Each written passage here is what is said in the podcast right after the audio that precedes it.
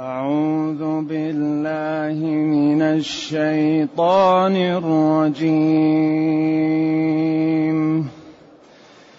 وإذا وقع القول عليهم أخرجنا لهم دابة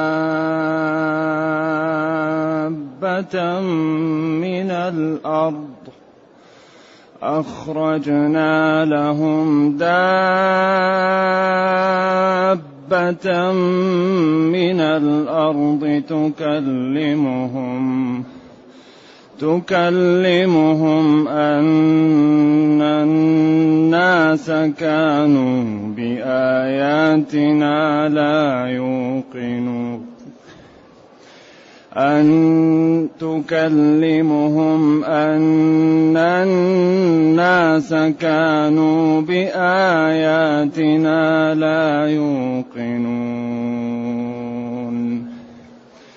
ويوم نحشر من كل أمة فوجا ممن يكذب بآياتنا فهم يوزعون حتى إذا جاءوا قال أكذبتم بآياتي قال أكذبتم بآياتي ولم تحيطوا بها علما ولم تحيطوا بها علما أم ماذا كنتم تعملون ووقع القول عليهم بما ظلموا ووقع القول عليهم بما ظلموا فهم لا ينطقون.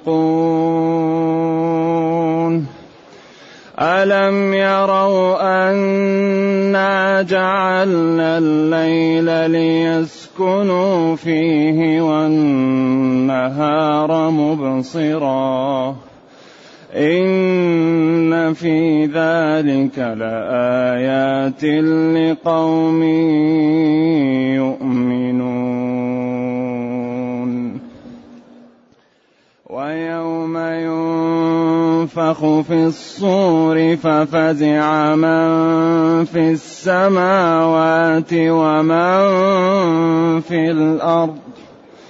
ففزع من في السماوات ومن في الأرض إلا من شاء الله.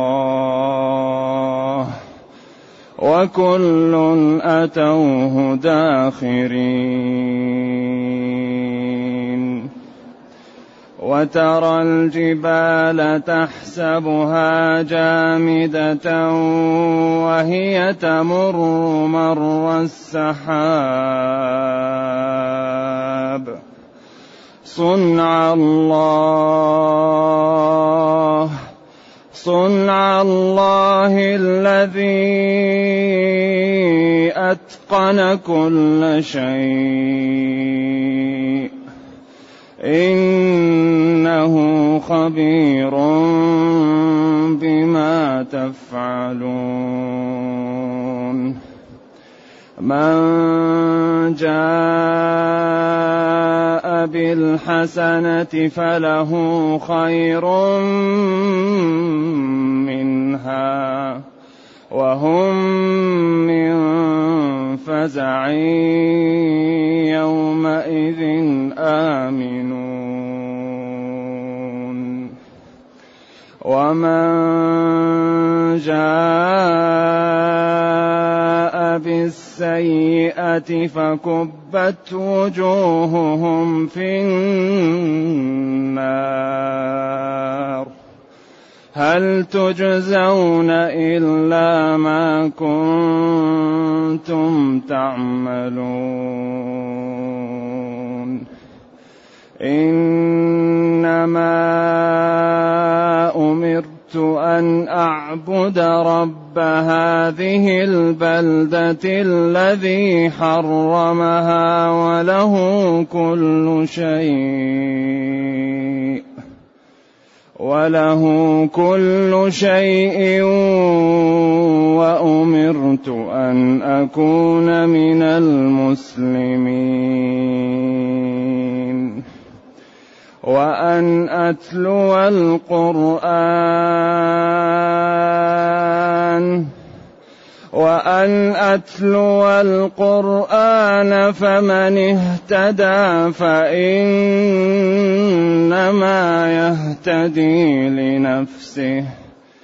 فمن اهتدى فإنما يهتدي لنفسه ومن ضل فقل إنما أنا من المنذرين.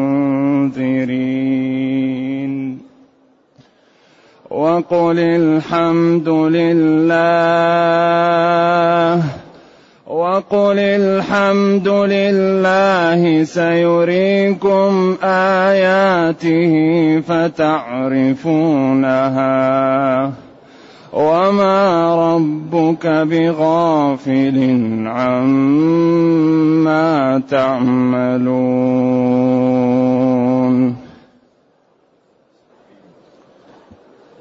الحمد لله الذي أنزل إلينا أشمل كتاب وأرسل إلينا أفضل الرسل.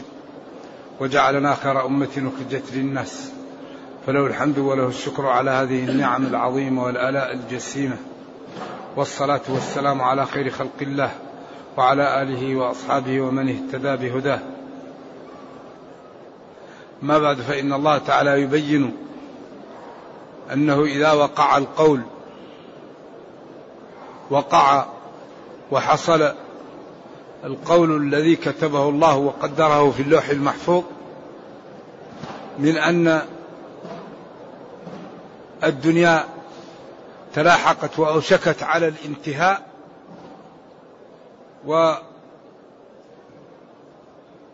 واراد الله تعالى أن يحق الحق ويظهر الأمور أخرجنا لهم دابة من الأرض. إذا جاء هؤلاء القوم المكذبون العذاب أو أراد الله أن ينهي الكون وإذا وقع القول. حصل ما قدره الله وكتبه. سواء قلنا إنه إهلاك الأمم وإنهاء الدنيا أو شقاء من شقي يعني حجبت التوبة. وقع القول يعني لا تقبل التوبة. خلاص كأن القيامة قامت في هذا الوقت. أخرجنا لهم دابة من الأرض تكلمهم. إذا هل وقع القول هنا هو مجيء العذاب للكفار؟ أو هو مجيء ما به يقفل باب التوبة؟ وقع القول حصل القول. القول هو قول الله تعالى هو أن أن الدابة تخرج أو هذا القول وهو إنهاء الدنيا من من أماراته وبداية أشراط الساعة الكبرى هو الدابة خروج الدابة. وهل الدابة هي الجساسة؟ وما هي الدابة؟ ومن أين تخرج؟ وكيف تخرج؟ إذا إذا أراد الله تعالى عقوبة الناس أو إهلاكهم أو إنهاء الدنيا أخرجنا لهم دابة من الأرض تكلمهم. هذه الدابة أغلب الأحاديث فيها لا تثبت إما موقوفة أو مرسلة أو فيها من هو متهم إلا أن من أشراط الساعة الدابة. يعني الدجال والدخان والدابة. وعيسى ابن مريم وخسف في المغرب وخسف في المشرق وخسف في جزيرة العرب ونار تخرج من, من, من عدن تسوق الناس. إذا للساعة علامات كبرى وعلامات صغرى. فالعلامات الصغرى تقارب البعيد وأمور كثيرة الآن حصلت ولتتركن القلاص فلا يسعى عليها. هذا الآن تحقق وأمارات الكبرى تأتي وراء بعض. وهذه الأمور غيب. نحن لا لا نتعدى فيها النصوص.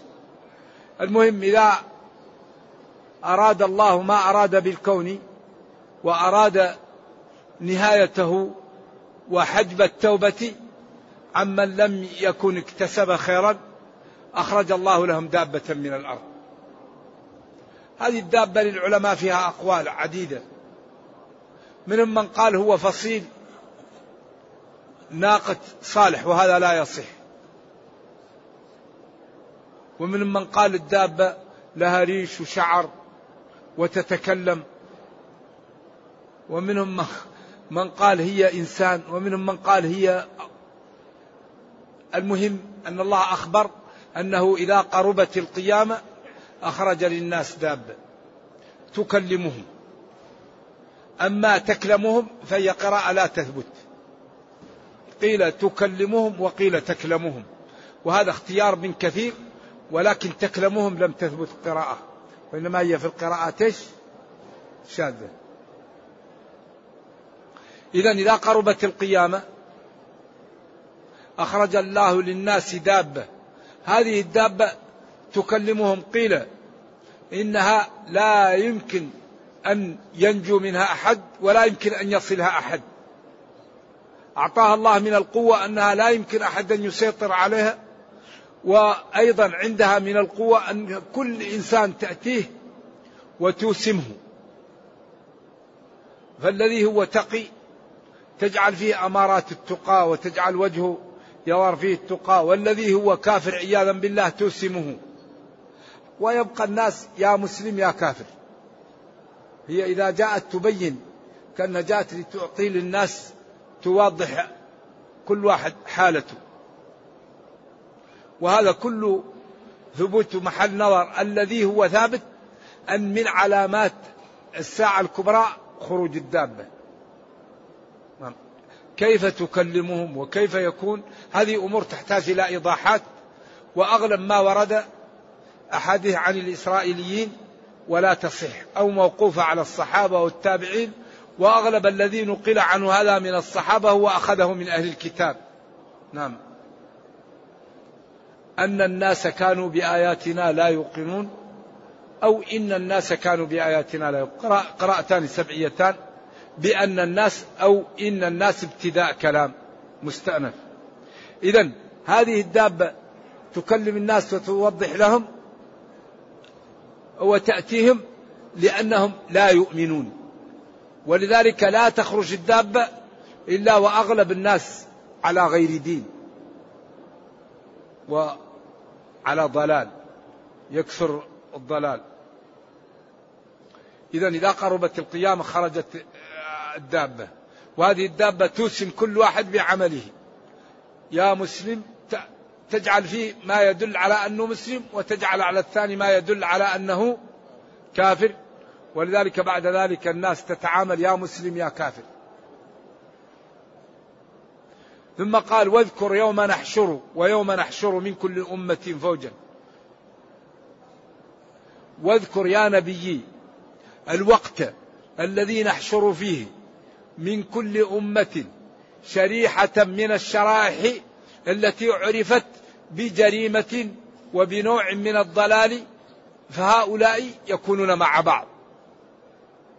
ولذلك كل الناس يوم القيامة على على شيء يجمع مع بعض. أعوذ بالله الزنات بعدين البغاة بعدين أهل الربا.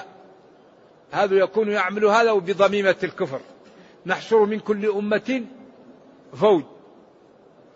ممن يكذب بأدلة وحدانيتنا وصدق نبينا وبراهين ذلك فهم يوزعون يجمع أولهم وآخرهم مع بعض. إذا اذكر يوم نفعل هذا ليخاف من كان في الدنيا ويتوب ويبتعد عن الأسباب التي بها وقع هؤلاء في هذا. فأنت في الدنيا ويقال لك هذا هذا أكبر سبب للتوبة وللإقلاع وللطاعة وللبعد عن الأسباب التي حصل لهؤلاء عياذا بالله ما حصل. حتى إذا جاءوا قال لهم رسول الله أكذبتم بآياتي؟ ولم تحيطوا بها علما؟ أما لا كنتم تعملون؟ ما الذي جرى لكم؟ عند ذلك وقع القول عليهم بسبب ظلمهم وتيقنوا الشقاوة فهم لا ينطقون. ولذلك قيل يبكمون وقيل لشدة الموقف ولما رأوا من الأدلة والبراهين ما ينطقون. وهذا عياذا بالله شقاوة وحرمان حصل لهؤلاء الشرائح لأن الرسل جاءتهم وبينت لهم ووضحت لهم وجاءتهم بالمعجزات وجاءتهم بالبراهين ولكنهم عياذا بالله لم يستعملوا عقولهم ولم يتأملوا ولم يتفكروا حتى ماتوا على الكفر فوقعوا في الشقاء الأبدي الذي لا يزول. نعوذ بالله من النار. ولذلك هذه أكبر خسارة أن يموت الإنسان على الكفر. لا خساره وراء من يموت على الكفر. قل إن الخاسرين الذين خسروا أنفسهم وأهليهم يوم القيامة ألا ذلك هو الخسران المبين. لهم من فوقهم ظلل من النار ومن تحتهم ظلل. ذلك يخوف الله به عباده. يا عباد إذا يقول وحصل عليهم ما حصل بسبب ما ظلموا وبسبب كفرهم فهم لا ينطقون لا يحيرون جواب ولا يستطيعون أن يتكلموا. ولذلك قيل هذا بعد أن يشاهدوا أعمالهم ويتيقنوا أنهم لا مطمع لهم في الجنة. ولذلك لا تسمع إلا الزفير والشخير والنخيل. عياذا بالله. بعضهم يؤخذ عمد وتقفل عليه ويسلسل داخلها. في عمود أو في عمد ممددة مسلسلين داخل العمود ومليء بالنار ومقفل عليهم. أليس من الجنون إنسان لا يحاسب نفسه حتى لا يدخل النار. أليس من السفة الإنسان يمشي على هواه حتى يكون من أهل النار؟ أليس من الجنون إنسان لا ليس مستعد ليعطي وقتا لكتاب ربه؟ يفهم الأوامر يفهم النواهي يفهم العقل يفهم النصوص. الله أعطاك عقل وأعطاك عافية وأرسل لك رسل وأعطاك فسحة. وجعل الدين في غاية من اليسر لا يعلمها إلا الله. إن نمت مسامح وإن نسيت مسامح وإن اضطررت مسامح وإن سهوت مسامح وإن تبت مسامح. والحسنة بعشر أمثالها والسيئة بواحدة. أليس من الجنون إنسان يذهب إلى النار؟ إذا هذا الذي يقال لنا هو حقيقي. ما هو خيال؟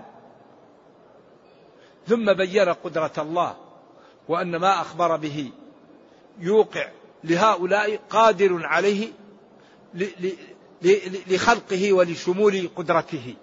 فقال أولم يروا أنا جعلنا الليل ليسكنوا؟ ألم يروا أنا جعلنا الليل ليسكنوا فيه والنهار مبصرا؟ إن في ذلك لآيات لقوم يؤمنون. ألم يروا بأبصارهم وبعيونهم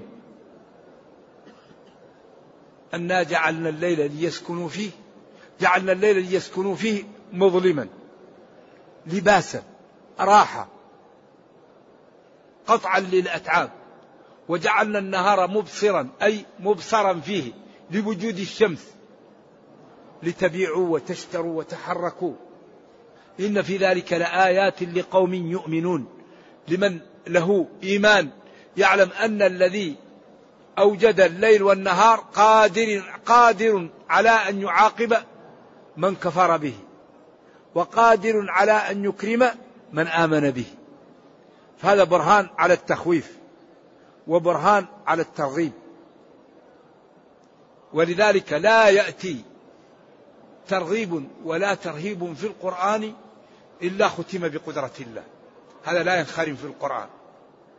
لأن أكبر دلالة على القدرة الخلق. وكل ما أمر الرب أو نهى لا بد أن يدلل بش بالقدرة. اعبدوا ربكم إيش؟ الذي خلقكم أفمن يخلق؟ كمن لا يخلق. يخلقكم في بطون أمهاتكم خلقا. من بعد خلق في ظلمات ثلاث. ذلكم الله ربكم له الملك. لا إله إلا هو. فأنا تصرفون. أين تذهب العقول؟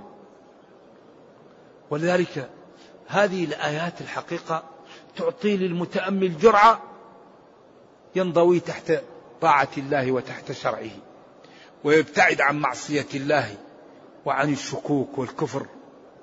ثم يقول ويوم ينفخ في الصور يوم أذكر يوم ينفخ في الصور الصور القرن.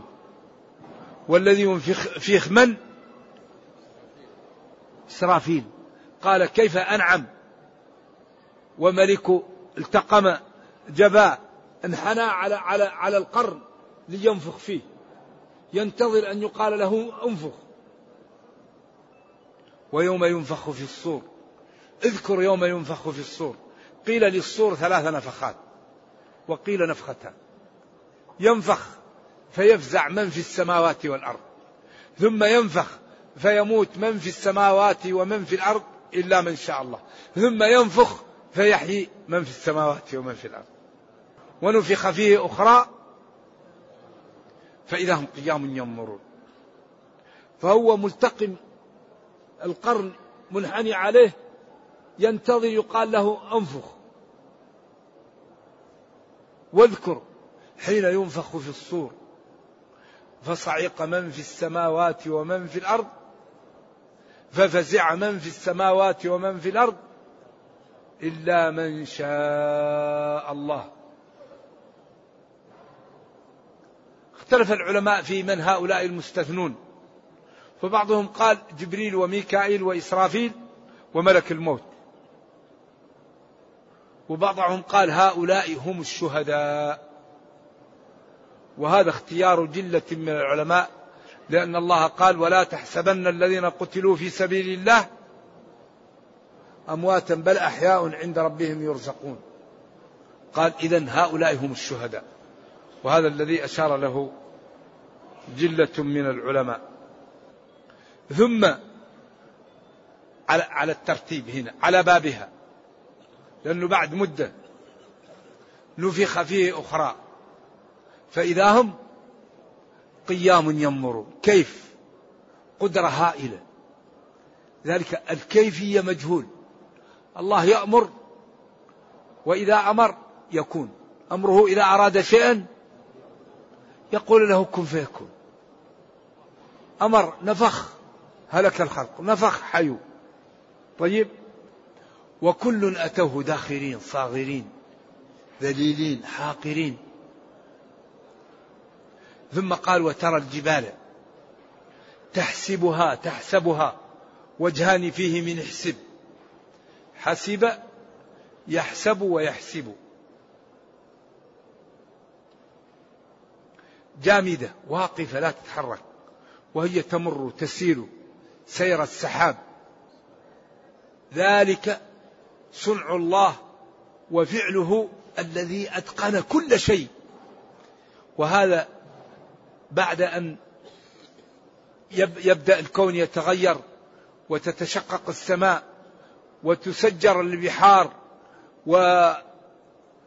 وتجعل الجبال كالعهن المنفوش وتسير ويبدأ الكون يتغير. عند ذلك ترى الجبال تحسبها تظنها واقفة وهي تمر كما تمشي السحاب.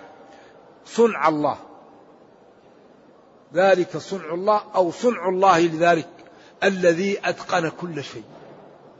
كل شيء يعمله الله متقن. ولذلك تنظر إلى الخلق. كل واحد عنده شكل يختلف عن الآخر. ولذلك الخالق إذا نظرت في الناس كل واحد عينه في محل العين والأنف والوجه والجبهة وهو يختلف عن بعض. كل واحد يختلف عن الثاني. أما المكاين إذا لم يحطوا الأرقام لا يمكن يفرقون. المصنع لا يفرق إلا بالأرقام ما يمكن. أما هذا الخالق صنع الله الذي أتقن كل شيء. إنه جل وعلا لا غيره. خبير يعلم دقائق وأسرار ما تفعلون وسيجازي كلا بعمله. من جاء بالحسنة فله خير منها. من جاء بالحسنة أرجح ما يقال في الحسنة أنها لا إله إلا الله فله خير ناتج ومنشأه منها من هذه الكلمة من لا إله إلا الله. فله خير منها. أي الخير الذي جاءه سببه قوله لا إله إلا الله. أيوة فمن كأنها ابتدائية من جاء بالحسنة فله خير من الله تعالى ناشئ من قوله لا إله إلا الله.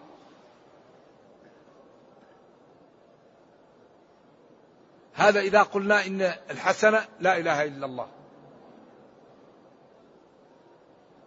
وإذا قلنا إن الحسنة هي الطاعات فله خير مما قام به من الأعمال لأنها قليلة وسينال الفوز وهو الجنة. ولكن من جاء بلا إله إلا الله فله الخير وذلك الخير ناشئ من قوله لا إله إلا الله وذلك الخير منها ناشئ من الكلمة من قوله لا إله إلا الله. ومن جاء بالسيئة وهم من فزع يومئذ آمنون. يومئذ ويومئذ آمنون. إذا من جاء بلا إله إلا الله وعمل بمقتضاها لا يحزنهم الفزع الأكبر. وتتلقاهم الملائكة هذا يومكم الذي كنتم توعدون. إن الذين سبقت لهم منا الحسنى أولئك عنها مبعدون. لا يسمعون حسيسها. وهم من فزع يومئذ آمنون لا يخافون وفي أمن وتأتيهم الملائكة وتقول لهم سلام عليكم بما صبرتم. فنعم عقب الدار.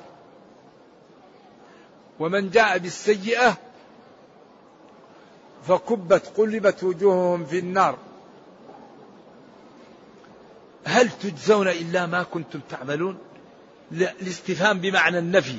ما تجزون إلا عملكم. تجزون عملكم. تجزون أنتم بعملكم.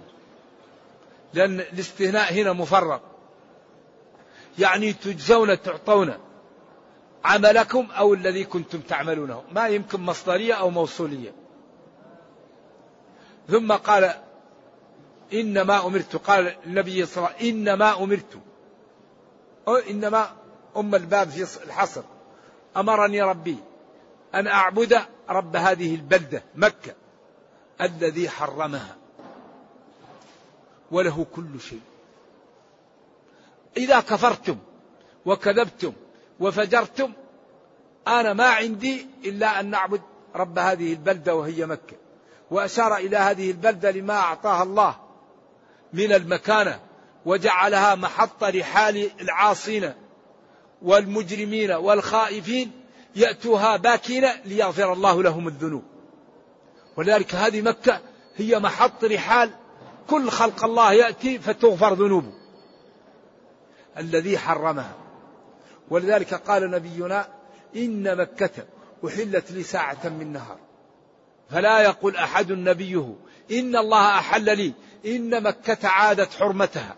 وقال في حجة الوداع أي يوم فتحتها النكالو مي معو لي بكاهي فرجنا لك مكلا الله مرة حيث يشلع في العيط وتسالوا أكبر في عافا لي يشلع فيذا لا أرى ناس أي لي هاش أنا أكبر ساني بفكر ما محلل وجهه الثال.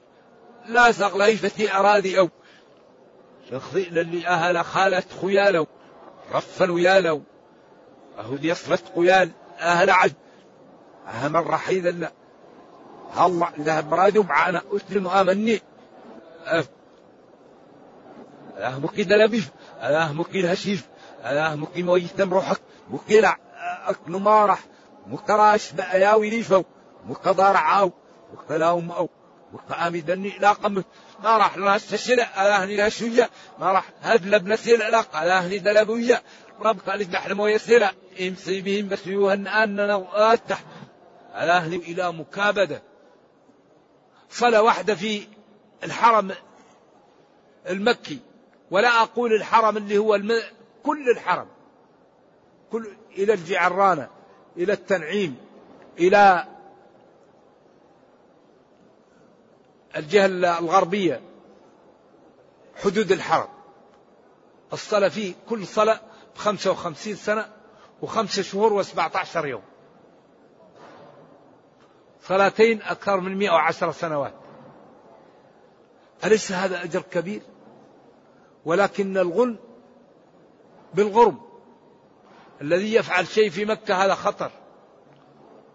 ولذلك لما جاء أبو طالب لأبرهة يريد منه إبله أخذه قال له ما الذي تريد؟ قال نريد إبلي. قال له احتقرتك. أنا جئت لهد بيتكم وعزكم. وأنت تريد إبلك. قال أما الإبل فأنا ربها. والبيت عنده رب سيحميه. قال يحميه مني؟ قال نعم. قال لا يقدر. قال أنت وذاك. فلما جاءوا لوادي محسر برك الفيل محمود. فصاروا إن أقاموه للغرب يمشي وإن أقاموه للشرق يمشي وإن أقاموه للشمال يمشي وإن وججوه إلى الجنوب يبرم. وهم يحاولون أن يقيموا الفيل. جاء الطير جماعات من الطير وعندها إيش؟ عندها ماذا؟ حجارة من سجيل. كل واحد عنده ثلاثة حصيات في منقاره وفي أرجله ونزلوها عليهم. فهلكوا جميعا. وأصابهم شيء لا يعلمه إلا الله. وكان معهم خريت من اليمن يسمى نفيل أصبحوا يا نفيل يا نفيل فصار يقول وكل القوم يسأل عن نفيل كأن للحبشان علي دينا. فنرجو الله السلام والعافية. لذلك هذه مكة أمرها عجيب. أجر فيها كثير. ولكن الذي يسكنها ينبغي أن يحاسب. ولذلك لم أرى فيها أحاديث ترغب في السكنى في مكة إلا حديث والله إنك لأحب البلاد إلى الله. حديث الحزورة. ولولا أن قومك أخرجوني ما خرجت. صالح للاحتجاج. أيوة هذا الحديث.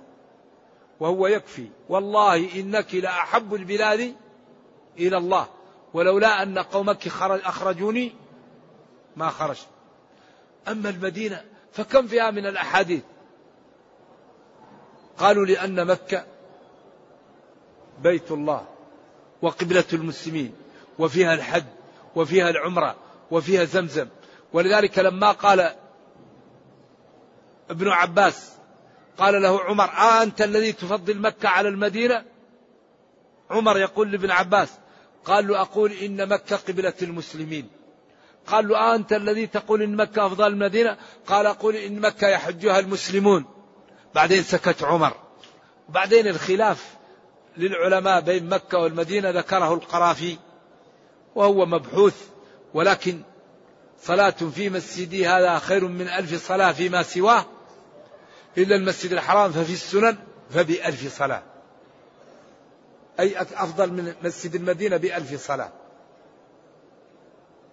والمدينة الحقيقة أيضا بارك الله فيها وجعل من استطاع أن يموت بها فليمت وجعل من صبر على لأوائها كان له صلى الله عليه وسلم شفيعا أو شهيدا يوم القيامة وأمر أن الأمصار اليمن والعراق والشام تفتح ويذهب الناس وأن المدينة خير لهم لو كانوا يعلمون وقال من استطاع أن يموت بالمدينة فليمت.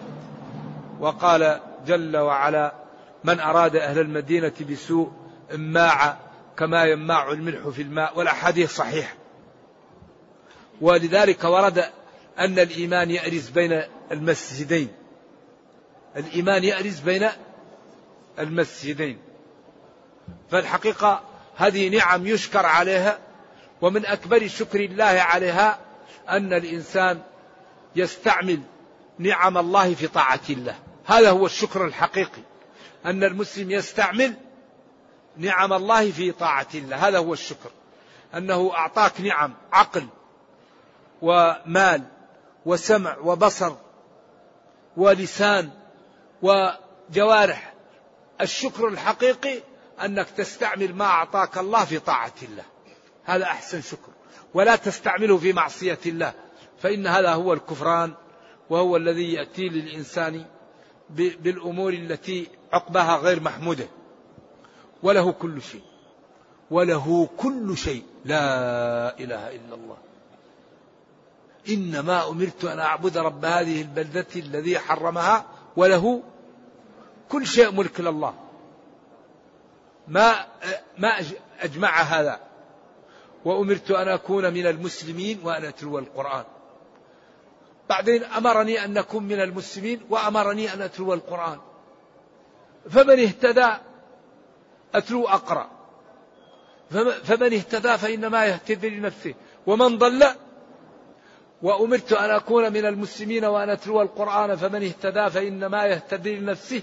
ومن ضل فقل إنما أنا من المنذرين. إذا أمرني ربي بالإيمان. آمنت وأمرني أن أتلو القرآن فتلوته.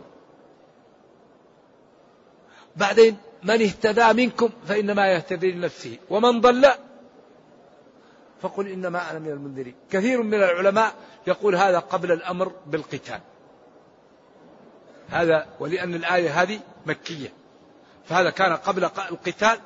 بعدين نزلت آية قاتلوا المشركين كافة كما يقاتلونكم وقاتلوا المشركين كافة كما يقاتلونكم كافة. بعدين قال انفروا خفافا وثقالا. ثم بين قال فلولا نفر من كل فرقة منهم طائفة ليتفقهوا في الدين. على الخلاف في الطائفة التي تفقه في الدين هل التي تذهب للجهاد أو التي تجلس للتعلم؟ قولان للعلماء. نعم. وأمرت أن أكون من المسلمين وأن أتلو القرآن. أمر بتلاوة القرآن.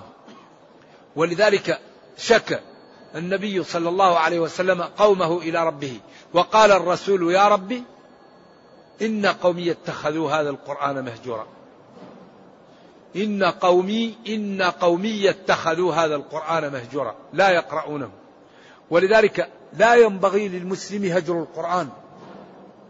لا بد أن يقرأ القرآن ويتأمله ويتدبره ويعمل به ويتخلق به فإنه فيه السعادة في الدنيا وفيه الرحمة في الأخرى. فمن اهتدى فإنما يهتدي لنفسه. من اهتدى فالهداية نفعها له. ومن ضل فقل إنما أنا من المنذرين. ومن انحرف عن الطريق فأنا منذره. ولذلك لا يدخل أحد النار إلا بعد الإعذار. لا يدخل إنسان النار إلا بعد أن تأتيه الرسل. وإذا أراد أن يدخله النار يقول له كلما ألقي في النار فوج سألهم خزنتها ألم يأتكم نذير؟ قالوا بلى قد جاءنا نذير. هنا محل إضمار أظهر. محل قالوا بلى قد جاءنا لأنه قال ألم يأتكم نذير. يكفي قالوا بلى جاءتنا لكن لا قالوا بلى قد جاءنا نذير لأن الموقف خطير. دخول جهنم ما هو سهل. وقال رسلا مبشرين ومنذرين لأن لا يكون للناس على الله حجة بعد الرسل. وقال وما كنا معذبين حتى نبعث رسولا ربنا كريم. إذا قال ومن ضل فقل إنما أنا من المنذرين. من ضل ولم يتبع أنا منذر. كما قال له ربه إن عليك إلا البلاغ ولو شاء ربك لآمن من في الأرض كلهم جميعا. جميعا. أفأنت تكره الناس حتى يكونوا مؤمنين؟ ولذلك كان حريص على إيمان قومه. ويريد إيصال لهم الخير. وقل الحمد لله. قل يا نبي الحمد لله. الثناء بالجميل على المعبود بحق. سأريكم سيريكم آياته. س للمستقبل. يريكم يبين لكم. و و وتروا بالعين وبالعقل آياته التي خوفكم منها فتعرفونها. ولكن بعد ماذا؟ بعد أن يفوت الأوان لا فائدة لكم في ذلك. كل إنسان سيعرف ويقول الكافر يا ليتني أعود للدنيا لنؤمن يا ليتني لم أتخذ فلانا خليلا لقد أضلني عن الذكر بعد إذ جاءني وكان الشيطان للإنسان كفورا. يقول المتقي لما رأى صاحبه في قعر جهنم تالله إن كدت لتردين ولولا نعمة ربي لكنت من المحضرين معك في جهنم. سيريكم الله آياته. لكن كل ما يقول تروه برأي العين. فتعرفونها أيضا. وما ربك قد سمناتنا بذبي غرم. نضيع أيها لذنهم بليدهم لذنهم أم أم المجده ذا أمر. لم أتهم معنى لشاغبكم راموا. ما دام الله ليس بغافل وليس بغائب عن عمل الناس فيا طوبى للمتقي ويا ويل العاصي. وهذا من إعجاز القرآن وشموله. نرجو الله جل وعلا أن يجعلنا من أهل القرآن. اللهم اجعلنا من أهل القرآن. اللهم اجعلنا من أهل القرآن الذين هم أهلك وخاصتك. اللهم أرنا الحق حقا وارزقنا اتباعه. وأرنا الباطل باطلا وارزقنا اجتنابه وأن لا تجعل الأمر ملتبسا علينا فنضل. اللهم ربنا أتنا في الدنيا حسنة وفي الآخرة حسنة وقنا عذاب النار. اللهم اختم بالسعادة آجالنا واقرم بالعافية غدونا وآصالنا واجعل إلى جنتك مصيرنا ومآلنا. سبحان ربك رب العزة عما يصفون وسلام على المرسلين والحمد لله رب العالمين. والسلام عليكم ورحمة الله وبركاته.